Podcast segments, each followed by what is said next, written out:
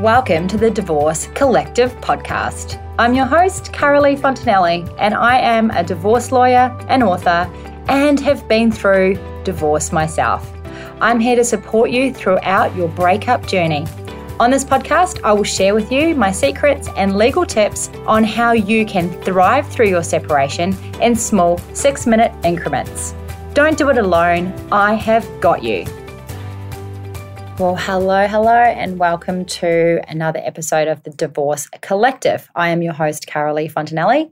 I am the director of Collective Family Law. We are located in Southeast Queensland, but serve clients all over Australia.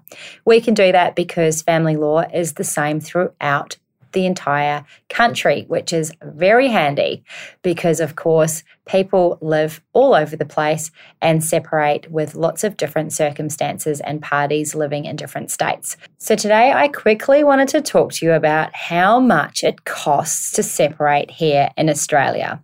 Now, that is a very loaded question, and usually I would say, how long is a piece of string? But today I'm going to give you some more definite answers on how much it might cost to go through a separation. Really, the answer does depend on what kind of separation you have. If it's relatively amicable and the parties want to move quickly, of course, it's going to cost less. So the best way for it to cost less is that you quickly come up with an agreement for parenting and property division, and then you are able to finalize it by way of consent orders or a binding financial agreement. Now, at our law firm, we charge a fixed rate of approximately three thousand dollars. Now, I say approximately because we have parenting orders, we have property orders, and we have parenting and property orders. Now, our middle range one, which is par- property orders, is three thousand three hundred dollars. Um, so that's how much it's going to cost at a minimum if you have got a property matter that needs consent orders drafted. Now, if there is lots of bitterness and it becomes a really protracted process and you may even need to go to court, it is going to cost a lot longer. The rule of thumb is, is that the longer it goes on for, the long, the more complicated the separation is, the more it is going to cost you. So when clients come in here and they say, how much is it going to cost? I'll say to them, well, if you go away and you come back with an agreement, it's going to cost you approximately three thousand dollars for us to draft the consent orders. If you can't get an agreement and you are going to be, need lawyer-assisted negotiations where we're writing to the other party, we're writing to their lawyer, we're trying to get some disclosure on foot, work out what the value of property is, we might attend a mediation, we might then make an application to court if we're getting nowhere. Whatever happens along the way, the longer this process goes on for, the more it is going to cost. Now, that cost could be up to, depending on your property pool, one hundred thousand dollars, for example. So it does depend on your circumstances and it depends on your property pool. If it's very complicated, it's going to cost more. If it takes a lot longer, it's going to cost more. So when I say one hundred thousand dollars, that might be a matter that goes on for two years. This is not as common as you might think. You hear people say that it costs a fortune or, you know, that they've been battling it out for a very long time. The majority of people actually can resolve their matters fairly quickly, especially when they get lawyers involved.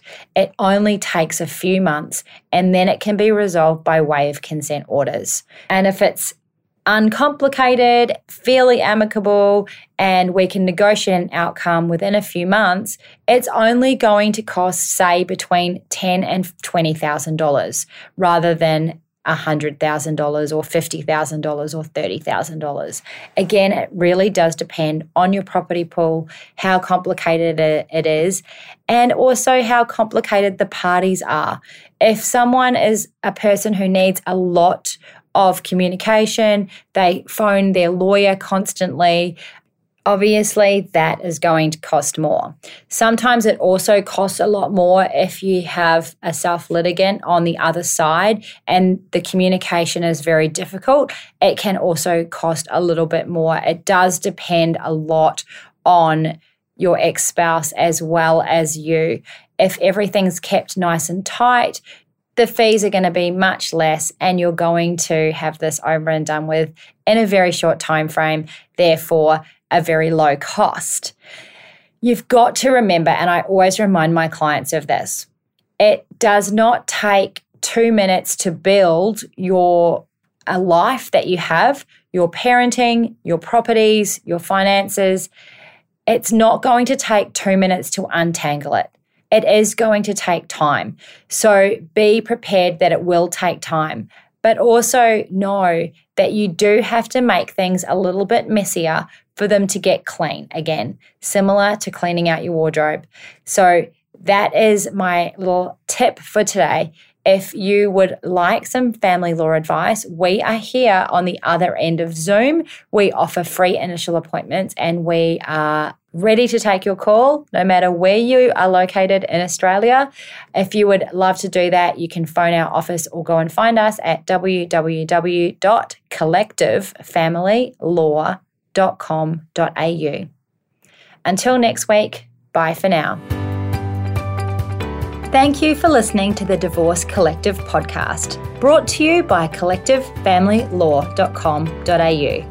If you got value from this week's episode, I would love it if you would hit subscribe and take a minute to leave a review. You can connect with us on Instagram or Facebook just by searching for Collective Family Law. And remember, until next time, you have got this.